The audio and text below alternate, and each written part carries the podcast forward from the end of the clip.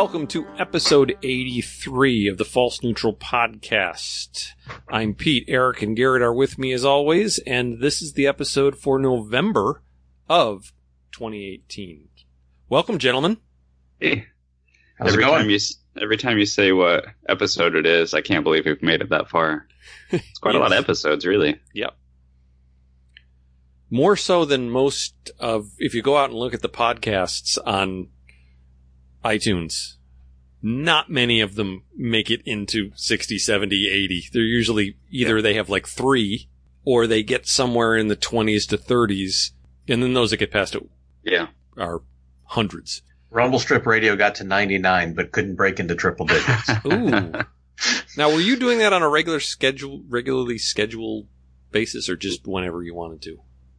I tried to do it weekly, and during race season, that's obviously easier. And then on the off season, it was probably a couple times a month.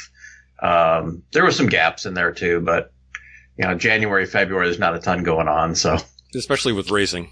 Yeah, exactly. So, okay, let's start as we always do with workshop updates. Well, I might as well start. Yeah, I might as well just jump there. Which is funny because I feel like prior to this conversation, I haven't really done anything out in my shop. Things have changed because I ended up buying, and we talked about this on the last episode, but I think it was still kind of slightly up in the air. I ended up buying the Kenny Roberts, that other really ratty looking RZ. I bought that one too, and I bought the RD 350. So I bought all the three motorcycles. Not the real fancy RD, the one with the spoke wheels. With the one with the RD 400 wheels. Yeah. Yep. Yeah, so I bought that. Bought the Kenny Roberts. The Kenny Roberts, I knew I was going to buy that one. So that one was kind of already set in stone. But the other two I was really on the fence about because they're just big projects. Well, actually, the RD 350, the air-cooled one, I don't intend to actually use anything except for the engine out of it. That's going to go in your like Supermoto kind of frame. Yeah. You know, that frame was actually kind of set up to be a tracker. But I'm not going to do it as a tracker. I'm going to put clip-on handlebars on it and rear sets. And so is it going to get lower suspension than it had when you showed us the picture a long time ago? Yeah. Because this the picture that I showed a long time ago. The suspension was intended to be lowered, you know, actually like taken to a suspension shop and have springs made and the stanchions shortened and all that. But I'm going to probably put like a Ninja 300 front end on it with a single disc. But I'm going to keep the spoked wheels. But just you're going to get like a modern 17-inch Ninja 300 with the 17-inch, not the older one. Yeah. Right. Well, all I'm using is the forks. I'm going to use the spoked wheels that I have already. They're 17-inch, 17x5 rear wheel. So it's actually got a pretty large rear tire. I mean, it's like a 160, which is like a 600cc sport bike size rear tire. And then I think the front wheel's a 3.5. So pretty good size tire on it. So what kind of frame is this? Is this a custom? This is not a production frame, right? It is. It's an RD 350 frame. Oh, okay. But really the engine cradle is about the only thing that is original. Okay. Somebody, and I don't know who, somebody very, very skilled, and I should take some actual close-up pictures of it. It is remarkable, the craftsmanship in this frame. Somebody cut all of the original tabs and brackets and everything off of it and handcrafted all new gussets in the frame and TIG welded it all. That was me. Yeah. I believe that. Funny coincidence, but yeah, that was me. In all of the factory welds, he or she, I don't want to, no judgment. He or she re-TIG welded everything on it. And it is a masterpiece. The frame was just clear coated to show off really all of the beauty in it, and unfortunately from sitting, it's got some surface rust on it, and it really can't be preserved, so it's just going to have to get blasted and then probably just painted or powder coated. And so you'll still be able to see a lot of the really nice, intricate craftsmanship, but... yes, you should definitely take some pictures before that happens. Yeah, it is just remarkable. Whoever did it was... Do you know when it was modified? I don't. But you've had it for a while. Long time, yeah, years. Yeah. And so, you know, what's funny is, like, the gas tank, it has, like, a YZ 250 aluminum gas tank on it, and...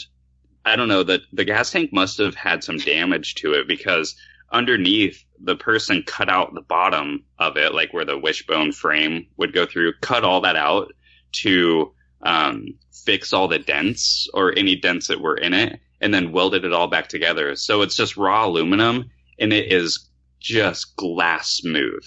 Like, there's not a ripple or dent in it, and then built an aluminum tail section to match the gas tank. And one of these days, I'll get some close-up pictures of it all, because I'm telling you, it is just remarkable. Is this something you found in this condition? No, you put the suspension stuff on it. I built a rear swing arm for it, which I'm actually going to toss and build a different one for it.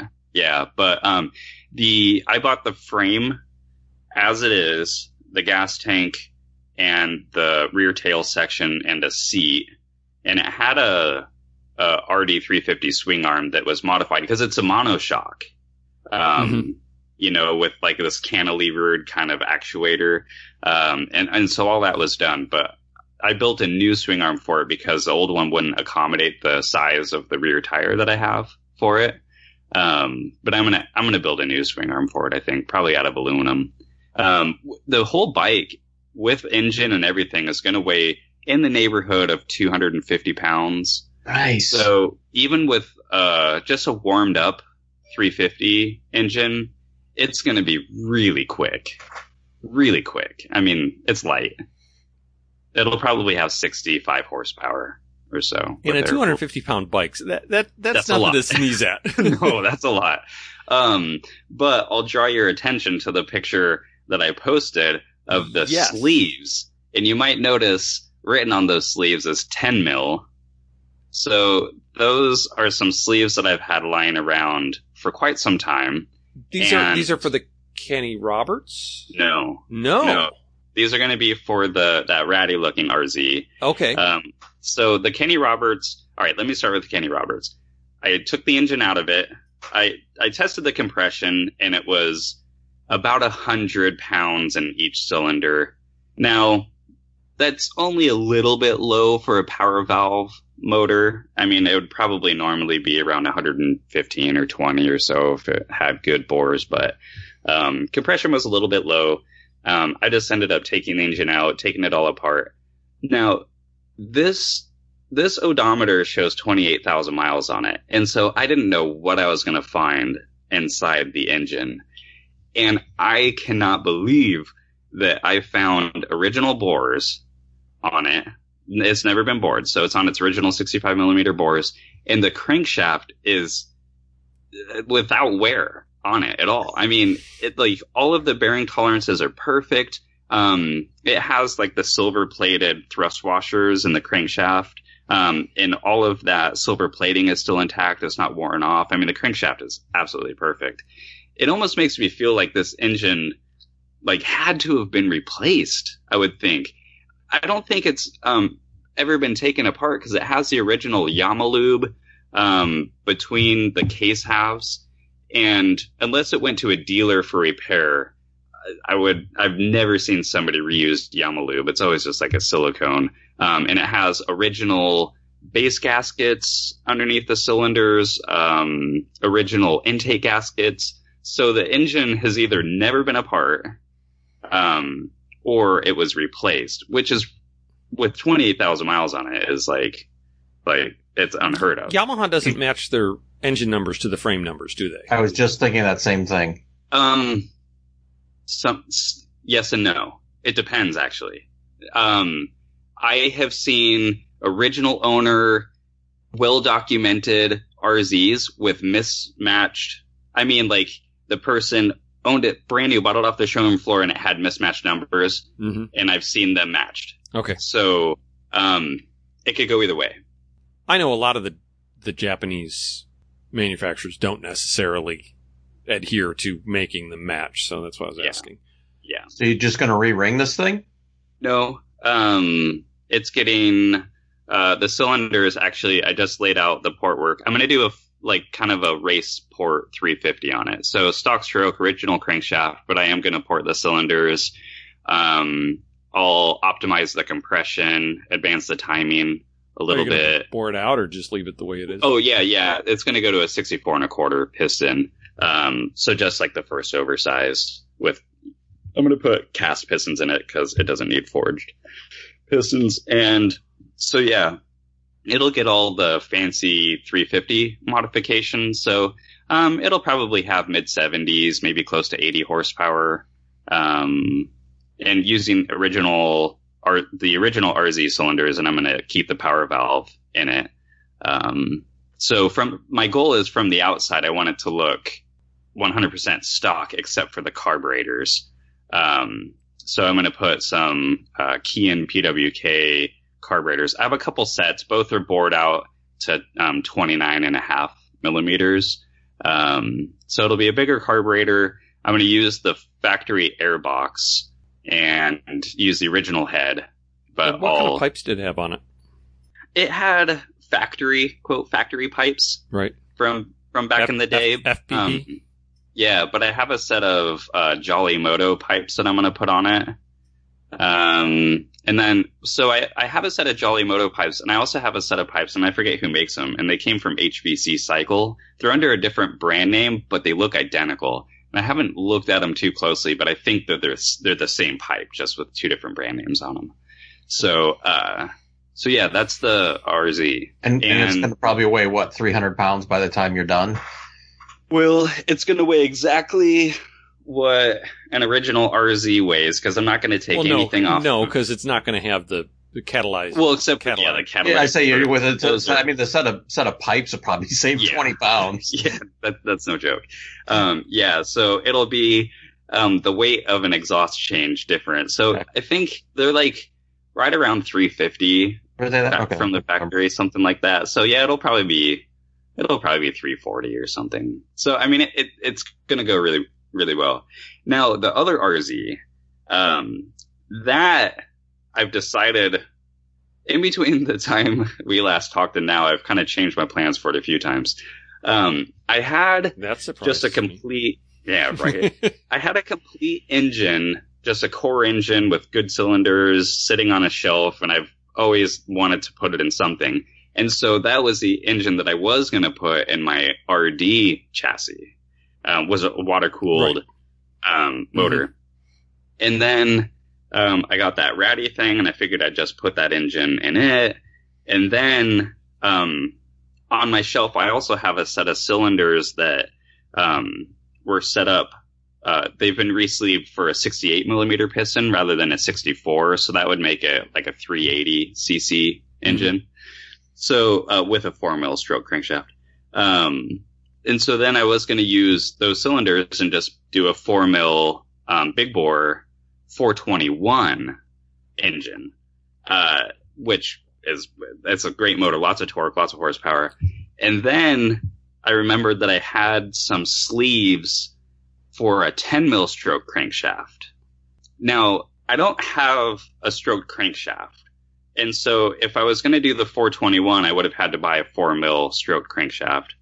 Well, if I want to buy a 4-mil stroke crankshaft, I might as well buy a 10-mil stroke crankshaft. You see where I'm going with this. So I have, like, so many sets of core cylinders. I don't know what to do with them all. And I have this set of 10-mil sleeves sitting here. So I'm just going to throw my core cylinders in the bore bar, blank out the old sleeves, drop in a set of 10-mil sleeves. It's really not that easy. I actually have to weld 5 millimeters to the top of the cylinder to make it work, which is no big deal. Done a million times. So basically, I have to build up the top of the cylinder, 5 millimeters, drop the sleeves in, do the port work, and then there's some case machining that has to be done to accommodate that extra stroke in the crank, but yeah, so it's going to get a 460 cc engine, which I'll probably run it on methanol because why not? And it'll have about 120 horsepower. Yeah. And it'll drain the tank in about 90 seconds. Yeah. So how reliable is that running methanol? Extremely. Yeah, because it runs cold. It's high octane. I've had, well, yeah. So your exhaust temperatures are about 300 degrees lower on methanol. Well, no, I was just thinking about the clutch and the transmission. I'm putting that much power on something that was, I mean, you're more than doubling the horsepower of that. Transmission is perfectly capable of the horsepower. The clutch is not. Back in the day, we used to do the 8-plate mod, which was you have your outer pressure plate, your inner clutch hub, and you could machine them to accommodate an extra clutch friction. With that, and then putting heavier springs in it, the clutches they'll last and they'll hold that much horsepower, but you end up having clutch drag, which makes it a little bit more difficult to shift, and a really heavy clutch pull with heavier springs. Now there is a company, actually pretty local, but they do RZ stuff all around the world. They make a lockout clutch, which is basically weights that bolt around a pressure plate, and so when the engine spins up, the weights kind of flip out, and then it'll put. Kind of sounds like an old like CT70, CT90 kind of centrifugal clutch. Yeah, but sort of. So just Google direct drive clutch, and you'll see what I'm talking about. But they're common in the drag racing world and also in RZs that make a lot of horsepower. So what's really neat about them is you can just use stock clutch springs, so you have a really easy clutch pull. But when the engine is spinning, you know, at 2,000 or 3,000 RPMs, and the weights engage, and it'll clamp the clutch together, and you can tune it, right? So it's kind of like a recluse clutch, if you've ever seen those. Those are more for motocross, but yeah, so it's tunable. You can make the clutch hold all the power you want. It's a pretty neat setup. So I'll probably do that, because then you can still retain a nice smooth shifting transmission and don't have that clutch drag issue. And this is going to go into the one that was the quote-unquote stunter bike. Yeah. Okay. Yeah, so I have a good gas tank for it. I'm going to put a RS 125 tail section on it from the old Honda RS, not the Aprilia RS, but the Honda RS 125. It's just a really nice, clean tail section. I'm going to put one of those on it, put my nice gas tank on it, paint it all. And then it's going to get the 10 mil 460 motor with methanol and fuel pumps. A lot of horsepower obviously requires a lot of fuel, and that's especially true of methanol.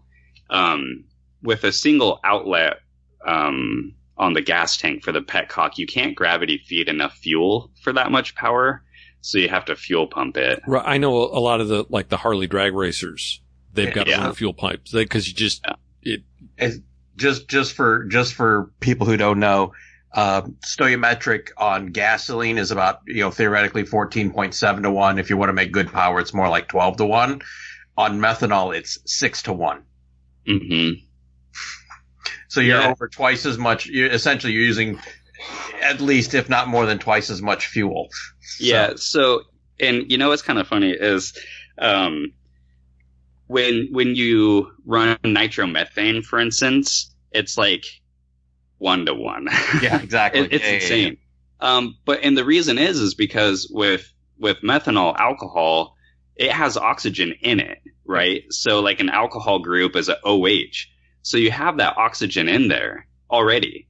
So you can use a lot more fuel because you have oxygen. It's from supplying the atmosphere, its own catalyst. Yeah, exactly. Yeah. So, but the cool thing, RZs have a huge gas tank. They're like 5.2 gallons or something like that. So even running on methanol, I'll be able to go for 100-mile ride, which is for a bike like that, more than I'll ever want to do.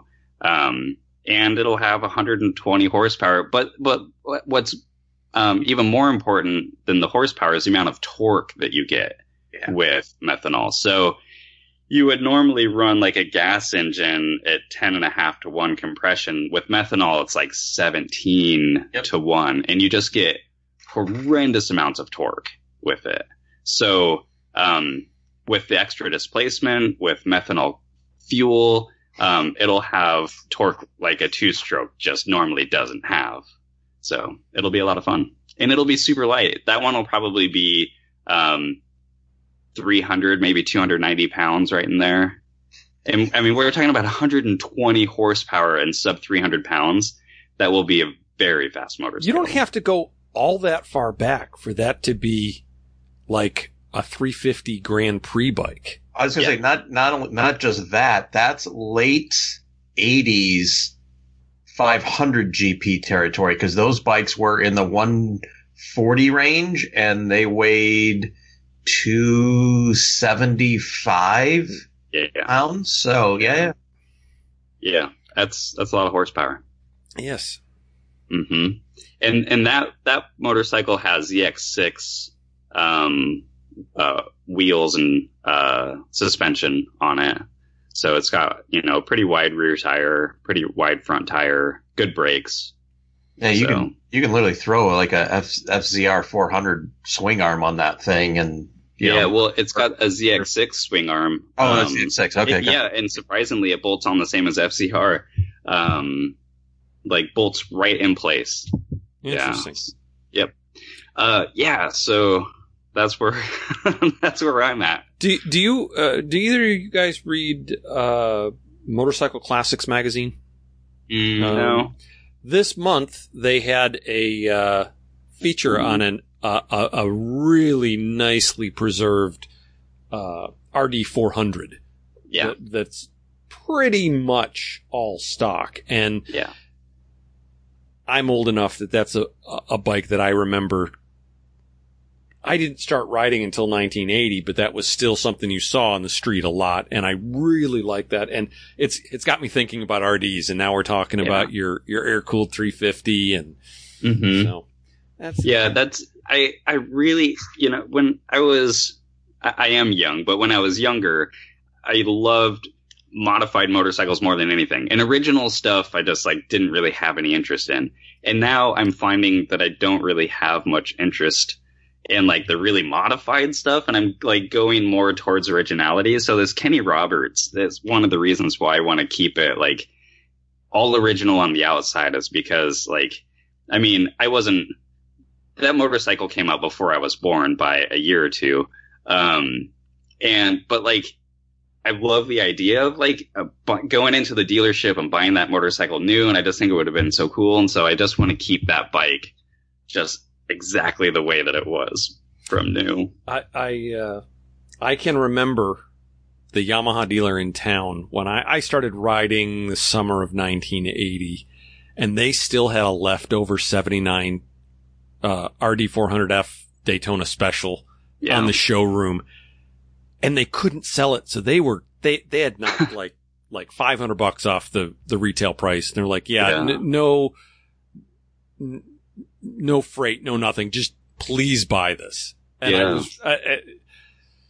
I bought a Triumph Bonneville instead, but I did eventually years later buy a really, really ratty RD 400F. I traded my, I had 3 Gilera single cylinder bikes, only one of which ran. One that could have been brought back, and one that was clearly just for parts. Yeah. Like they had left the head off outside, and the cylinder and piston were just rusted solid. Yep. And I traded all 3 of those, plus I think $400 for the Daytona Special. Mm-hmm. But it had like rusty, dented chambers on it. It ran, and it really, I think, ran pretty well. But it... cosmetically it was just awful, and the bars were just a little bit bent on it, and I was always going to do something with it, and I ended up just selling it to a guy. It was the first internet sale I ever did where I literally boxed it up and shipped it to somebody. And then he called me up and he was like, well, this isn't as this is a lot rougher than I thought it was. I'm like, I sent you video. I sent you photos, you know, like literally like snapshots in the mail. It's like, I did everything I could do to let you know what the condition of this. So I even said, it's really rough. Like, I guess so. So, yeah. You know, I'm kind of surprised that currently, RD 350 and 400 values don't really seem to be gaining like the water cooled motorcycles are. Definitely not. Like there's actually a really nice, completely original single owner RD 350 for sale locally. They want $3,250 for it.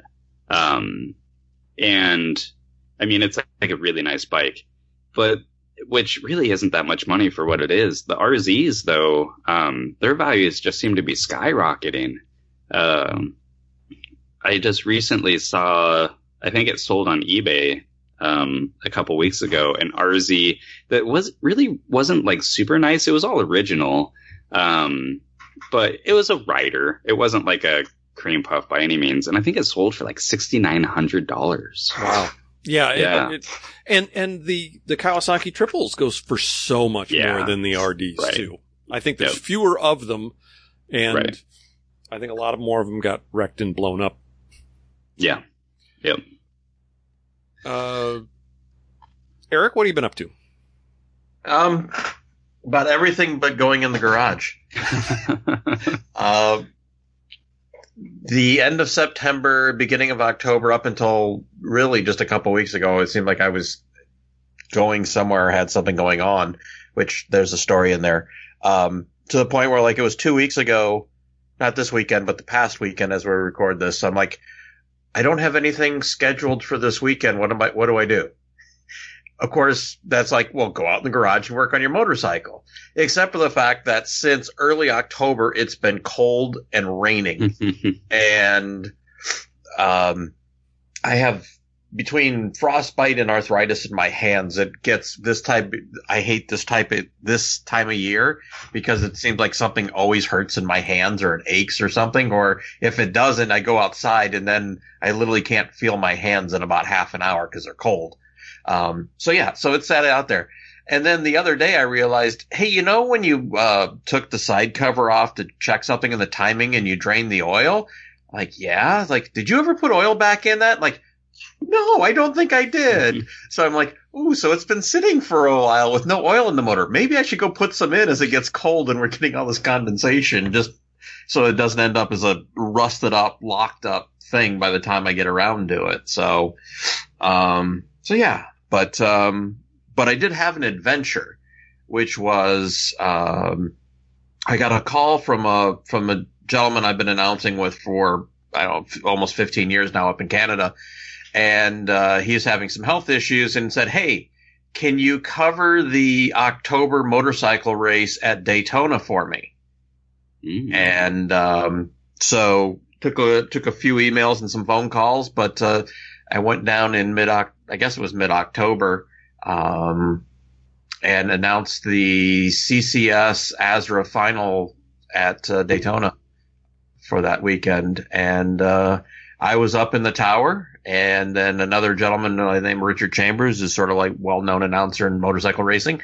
I was working with him, and I just got to say, it was a pretty incredible experience. I mean, yes, it's sort of the, you know, single A, double A ball playing at a major league ballpark, but still it was cool as hell to be still Daytona. Yeah, exactly. Right. Motorcycle racing at Daytona. That's exactly. I mean, it's a step up from Canada. Yeah, yes it is. No offense to any Canadian listeners we may have, but so the main grandstands at Daytona. First off, the facilities at this place are just otherworldly. Mm-hmm. I've been to corporate suites at baseball and football stadiums. The corporate suites at Daytona make those look like nothing. Like the Penske suite at Daytona is like 5,000 square feet. And I'm not joking when I say that. Under the main grandstands, there's two levels of parking. I took a few photos. I'll share them with Pete so that he can put them in if he wants for the show notes. But yeah, the facilities in that place are just jaw dropping. And it had been a number of years since I've been to Daytona. So being in the infield, on Friday when I got there and watching some of the practice and just seeing the bikes up on the banking, when you're like close up to the banking, you realize just how steep 31 degrees is and just how tall that banking is. It loses some of its perspective watching on TV, especially if you watch cars, but a motorcycle on its own on the banking just was incredible. So, yeah, it was fun and things went well. So fingers crossed I'll get a chance to go work with them again in the future. But it was pretty incredible. Yeah, that sounds like it'd be super fun. How many days were you there?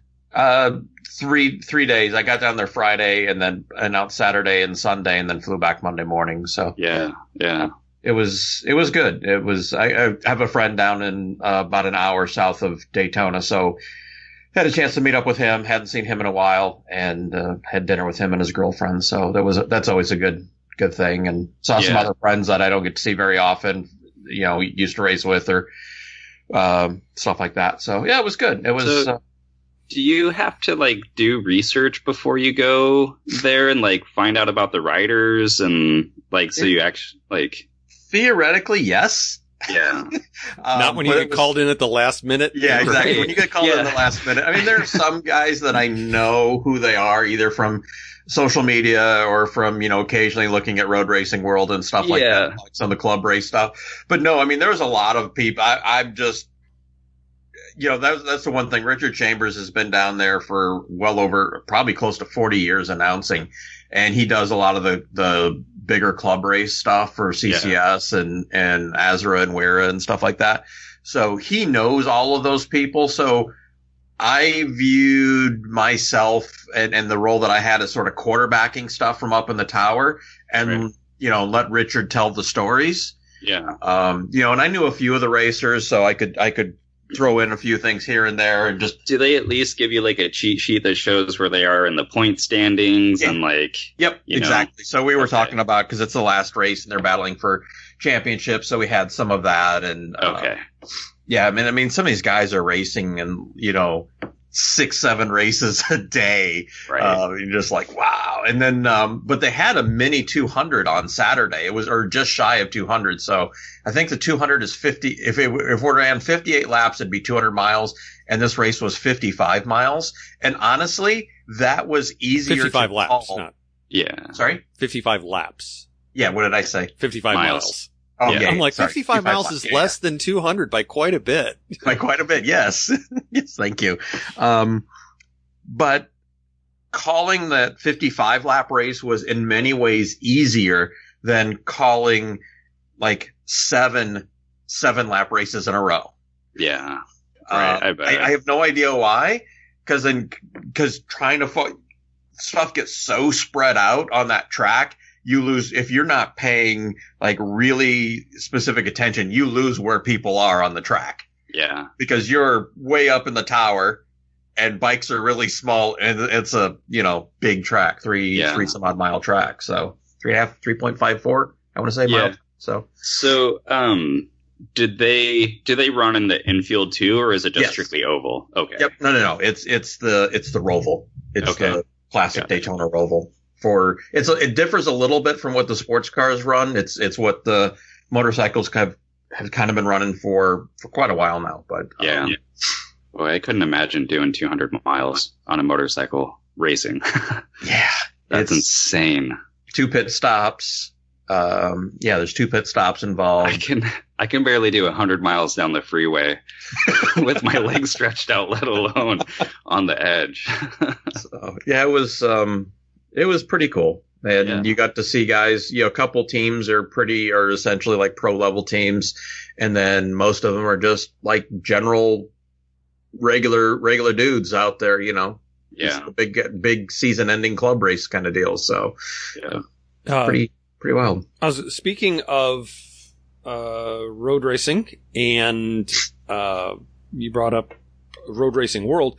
I just saw on their website today that ARMA, the American Historic Racing Motorcycle Association. I always won't get that wrong. They are coming out with a new 350 Premier GP series for next year, which looks like it's truly designed for late 60s era and earlier dedicated Grand Prix machinery, or at least stuff that is spec'd to that level.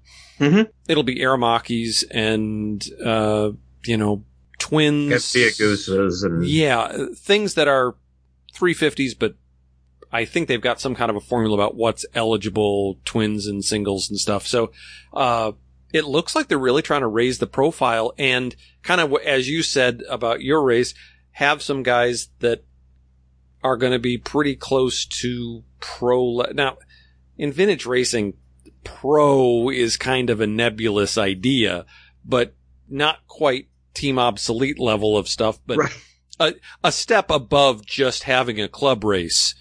Mm-hmm. Because I think there's more and more people that are starting to get really serious about the true vintage, not just older non-competitive bikes that I'm going to take out and have fun with, but I think the 60s are getting to be long enough ago that if you've got some really high-grade period equipment, you got money.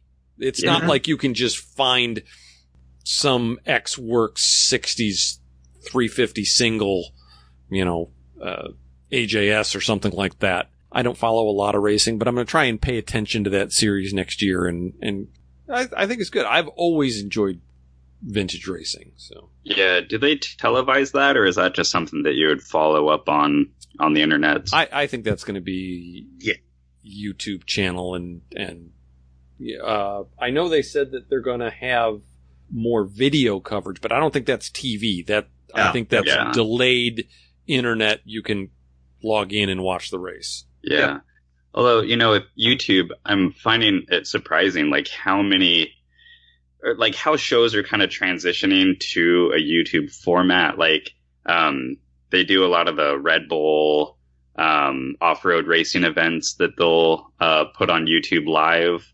And then also, they did what's that thing that they do in England with all the cars, and then they do the motorcycle race and the hill climb? Goodwood, yeah. So they had that on Facebook and YouTube Live, which was super cool. And so it'd be neat if they did something similar with, some of these vintage programs or, even other, races that probably don't need, national coverage on television, but, anybody can throw it on YouTube Live. I'll tell you, that's the reason that I follow the Asian Motorcycle Championship, is because they do a great job of pushing it out live on Facebook.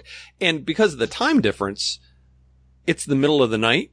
So a lot of times if I can't sleep and it comes across my phone, I get the little notification, Facebook, hey, the Underbone 150 race number 1 is live. I just put the headphones on, lay in bed and watch it. And it actually works so much better than having it on a TV. Yeah. Because you get it right there on your device. And my wife does not want to sit and watch motorcycle racing on our big screen in the living room. It's just not going to happen. Yep. Yeah. And speaking of YouTube and changing subject, but I'm really disappointed about it, Zach and Ari are leaving the video portion of Motorcyclist. You sent me the link to their farewell video, and I don't watch them all the time. It's usually if it's something, a bike or a subject that I'm actually interested in, I'll see it on YouTube or Facebook, and I'll watch it. So I'm hit and miss on them, but I thought they were both really good. Their farewell video was quite odd because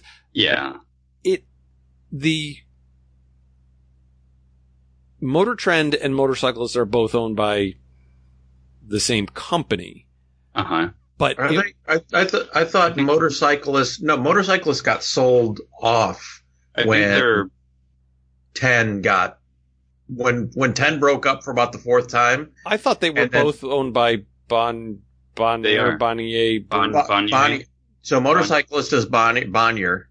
Motor Trend is Ten, which is the enthusiast network, which is actually owned by Discovery now, where Bonnier is its own separate. Well, it seemed really weird to me that if I was an employer and I had two guys that were basically quitting to go to a competitor, that I would let them say, hey, let me tell all of your customers that I'm going over to this other place. And well, the thing though is that, and I think why they can get away with that is because going over to the Motor Trend channel, you gotta, it's a pay to play kind of thing, right? Or it's a pay to watch. Yeah. So yeah, that's true. But also, as I understand it, they're staying on with Motorcyclist for print. Oh, it's really? Just the YouTube portion that they're moving away from, I think. So I think that they're still going to write for Motorcyclist, but all of their video content is going to be exclusive to Motor Trend. So maybe that's part of it too. The whole thing is just very weird. Yeah, it is weird, but I know that Motor Trend has been poaching a lot of people. They're really growing. So like, for instance, they did, Roadkill had their YouTube stuff, but now all of it is through Motor Trend. Right. And so now Ari and Zach are going to be on Motor Trend. And I feel like they had a really good quality YouTube thing going. Like their MC commutes and their ride reviews were some of the only ones that I could watch on the internet. Just because like sometimes those ride reviews are excruciating. But I really liked theirs. And I don't want to pay for Motor Trend, and I'm probably not going to anytime soon. I actually paid for, when it was 10, I paid for Roadkill for a while, just because it's that's really interesting stuff. What they're doing, the fabrication of it just is fascinating. But I just got to the point where I wasn't watching it. Yeah, you know, that was me too. Yeah, I really liked. I feel like Roadkill and some of those other shows, when they got commercialized, I think the quality went down somewhat. And I really liked Roadkill when it was on YouTube and it was through Hot Rod. And then that show, along with a lot of the other ones that Motor Trend picked up, it just, I don't know, maybe they just got a little stale with their ideas or something, but the show just kind of lost its luster and I just kind of quit watching it. So... My issue with Roadkill got to be Road Trend. There we go. Yeah, Road Trend. It got to be, it's like, just how crappy can we make this thing? Right. Or just how piss poor can we put this together and still sort of meet a goal? And it's like, all right, I get the gimmick. And I applaud you for doing it, but build something worthwhile occasionally. Yeah. It almost seems like there were times that a really good, elegant solution wouldn't have taken any more time or effort. But because their shtick is, we used an old leaf spring and welded it onto the differential so that, it. Yeah. And it's like, okay, whatever. Yeah. But I will say, as far as good YouTube shows go for motorcycling, a channel that I've gotten really into lately is 44 Teeth. Yep. Yeah. Those guys are really funny. It reminds me a lot of early, what's that show? The Top Gear, early Top Gear. I mean, there's only two of those guys, but, their humor and the way they interact is just, it's funny. And they do some really good, kind of serious things. Like the one that they're doing right now, they both bought Italian, sport bikes and, or riding them around Europe and to different tracks and whatnot. But their channel is awesome. So I've been getting into that one. Go ahead, Pete. I was going to say, there are YouTube videos that I will watch because I want a particular bit of information. Mm-hmm. There are very few that I will tune into just because, when the little YouTube subscription pops up and says, hey, so-and-so has got a new one. It basically is 44 Teeth and Cager on Two Wheels are the only two that I will at least, I don't always watch them all the way through, but I'll at least go see what they've got out there. Yeah. And I think it comes down to personality more than content, because there's a lot of people that have good content, but they just don't have the personality that I want to spend time with them on a regular basis. Yeah, good point. Agreed. As someone who's made 300 YouTube videos, I agree. which is probably why my subscriber count still is struggling to break 5,000. People don't want to spend time with me, so which is fine. Well, some of it is most of your reviews are new cars, and it's really hard to differentiate yourself with a new car review, because there's so many of them out there nowadays, and you're basically talking about a commodity that you can't say much new or different about, or have a different style. Doug DeMuro, has, like, I don't necessarily find him, I don't know. Sometimes I like his stuff. Sometimes I find him annoying. It depends on my mood and what he's talking about. It's the same with his companion, the Hoovy, Hoovy's Garage. That guy. I watch his shows, more so than Doug DeMuro's, but, I will say, Eric, that some of the videos you've been doing lately, I really enjoy it. The car review videos. I definitely, I have to say, I do watch yours, but it's usually, I don't have a subscription because they pop up on Hooniverse, and I, being involved with that, I watch them on Hooniverse, so I don't think of them as being YouTube videos. But by the way, you should all go watch all of his videos on Hooniverse. So yes, absolutely. Absolutely. Well, I promised you that I was going to do something in my workshop before this episode, and I did, but it's not No, it's not necessarily working on bikes. One of the big problems with my workshop is we have a raised ranch, so where I work on my bikes is directly beneath our kitchen and bedroom. So anything that you do that is has smell, vapors, fumes, having them go right up through the floor into the upstairs is not necessarily something that my wife cherishes. And so I am in the process of taking out one of our basement windows that's right over my workbench and putting in an exhaust fan that's got a nice little, it's in a wooden frame and it kind of has a sliding wooden shutter so that I can keep the bugs out when it's not turning and not let it rust. So I'm in the process of building a ventilation system for my workshop, and something that I started before I started my little literary project 8 months ago was some lamps using motorcycle engine covers as parts of lamps. Mm-hmm. So I'm just now finishing. I off eBay bought a used old FZ750 valve cover, and working for a company that makes automotive LED lighting equipment, I have access to all kinds of cool little lighting components. So this is going to be like a bar light or a pool table light that uses the valve cover with LED lights underneath it and suspended from the ceiling.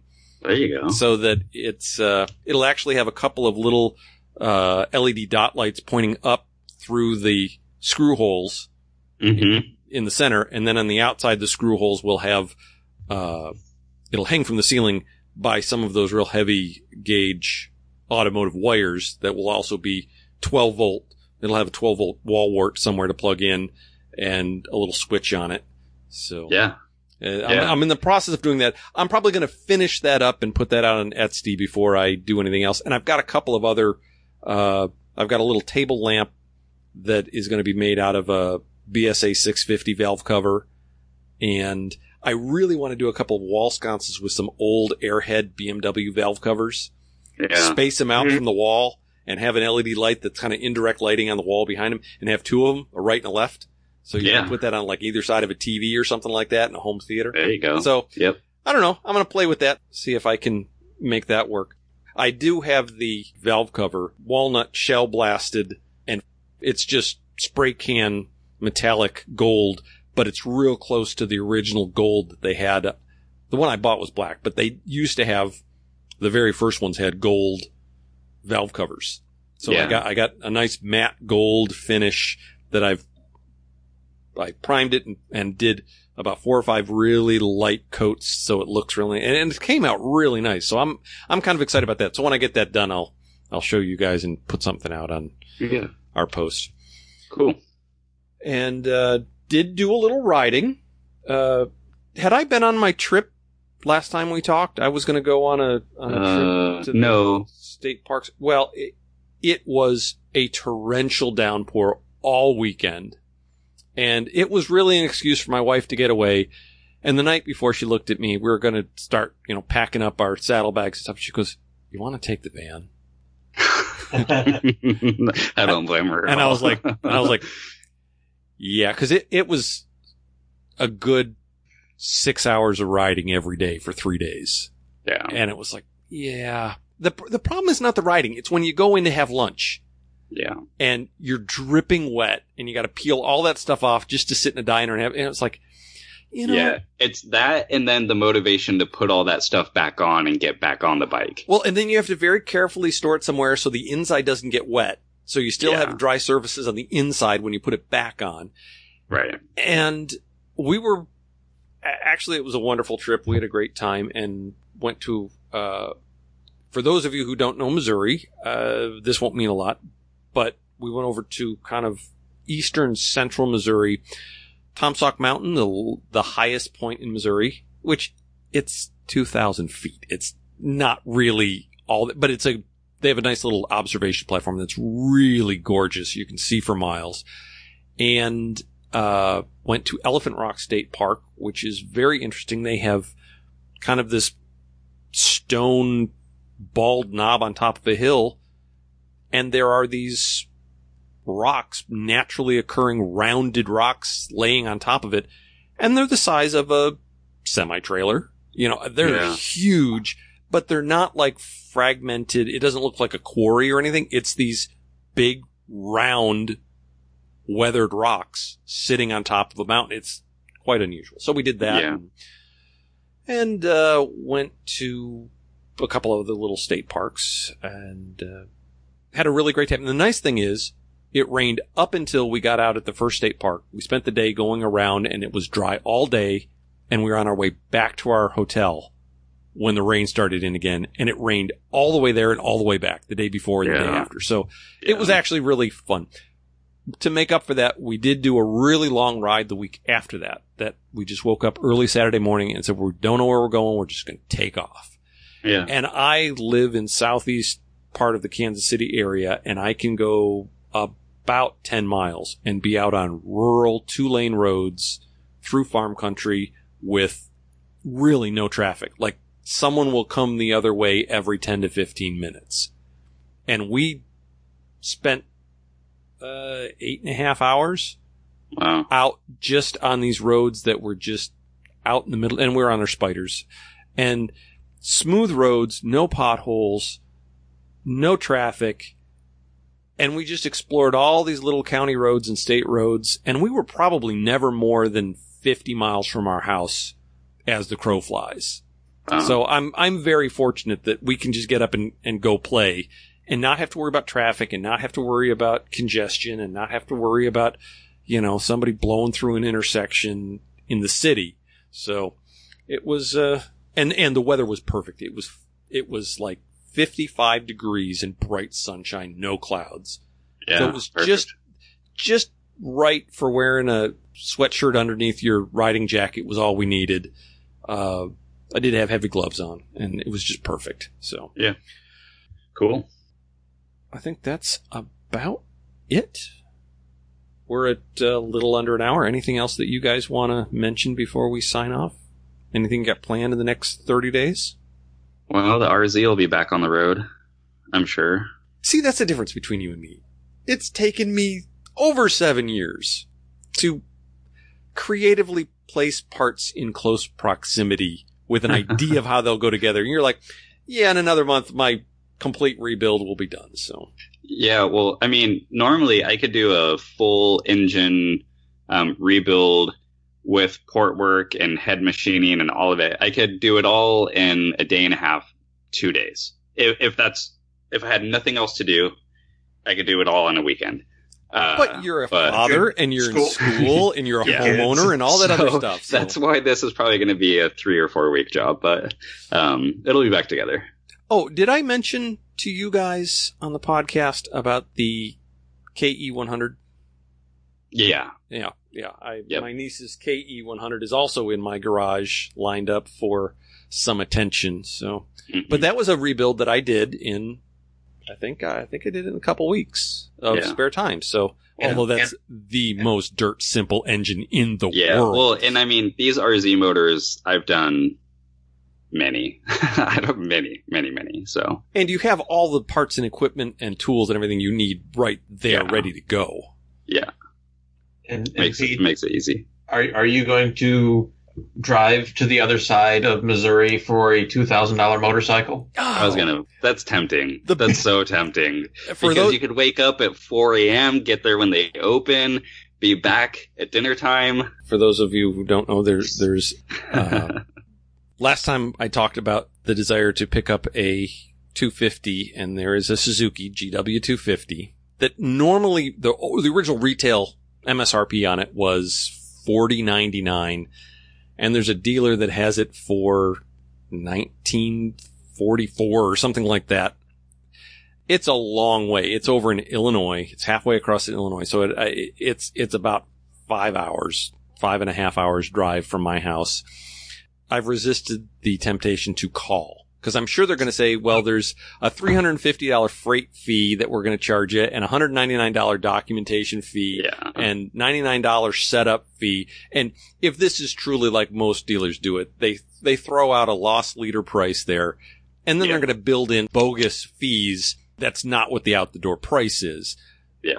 How close that is to the out the door price, I don't want to know because the big thing is two spiders that we don't ride enough, two motorcycles, and one kind of conceptual collection of parts in the garage saying, yeah, I want to go buy a 250 is just, I'm not sure I want to see her eyes roll back in her head that far. That's dangerous. The way you sell this, Pete, is this. Like, all you got to do is put gas in it and it'll ride. So it's together and it runs. And then two, you really want it for one ride. And it's at such a deal that once you do the smack dab next year in it, you can sell it again. And you should be able to break about even on it if you can get it for that price. Tell her that you're buying it for her in case she wants to do two wheels occasionally. Actually, she just recently said, we were discussing her arthritic knees, and she goes, I think I'm done on two wheels. I'm just not steady enough when I'm getting on and off it at the gas station. So. All right. So anyways, I don't know if I'll have the guts to bring that up because I'm already the childish, irresponsible one of the two of us. So. I'm that one too. All right. Okay. And I will say my parting thing is, Aprilia, please make that 660 not a concept, but a production ready motorcycle in the next 6 to 9 months. I can't afford it, but please, a very cool 660, just something so cool like that. I just realized that this was supposed to be the Intermountain ECMA new model discussion, and we are an hour into it and didn't even bring it up. So we'll save that for next time. I have a whole page of notes too. We'll have a lot to talk about next time. We'll have to do that next time. I'm thinking for my bike project, I may actually do kind of a relaunch video, like kind of recap the last 7 years, because nobody would ever read through the 40-some pages of build thread on it so far. So I think I may just do a little video to discuss where we are, and maybe I'll have that done next month. There you go. Well, that wraps it up for episode 83. Go visit Hooniverse.com, and we'll get back with you in a month. See you, gentlemen. So long. Take it easy.